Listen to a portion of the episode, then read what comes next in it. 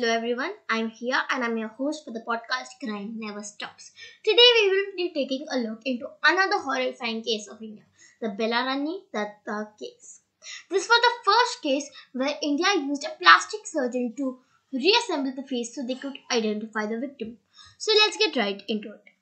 It was January 30, 1954. At crack of dawn, a municipal cleaner saw three packets wrapped in newspapers outside a toilet near the Keoratala crematorium in Kolkata's Kalighat. There were blood stains and human finger-like objects were jutting out of the torn edge of the packet. It did not take much of the time for the cleaner to realize what was concealed in the packets tied with coil ropes. Soon, a team from Tollygunge police station reached the spot. On opening the packets, they found chopped pieces of two arms, palms, fingers, wrist, and forearms. In the afternoon, the police were again informed about the recovery of more packets containing human parts.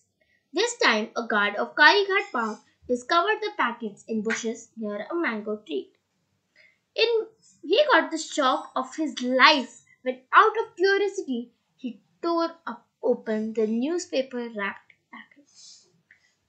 on reaching the spot, the police found chopped pieces of two legs, the upper portion of a female body, a badly muted, mutilated head with eyes gouged out, and a facial skin peeled off in such a manner that the face was unrecognizable.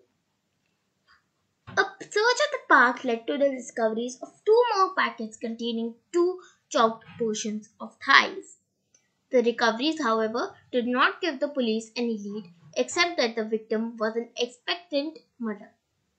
A post mortem the next day did not reveal much either, except that the woman had unusually large feet and a cut mark on the left thigh. So, how did the police identify the victim? To trace the killer first, the police first needed to identify the victim, whose face is severely damaged.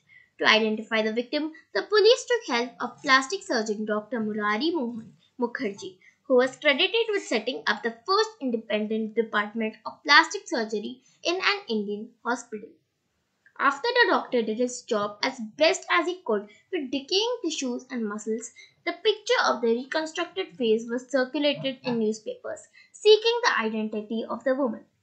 Even after almost a month passed, there was no information or any lead. The detective department of Kolkata police that was investigating the crime was totally clueless. Then a streak of luck struck officer in charge of the homicide section, Samarendra Nath Ghosh, who was heading the probe. It was February 25 around 10 pm.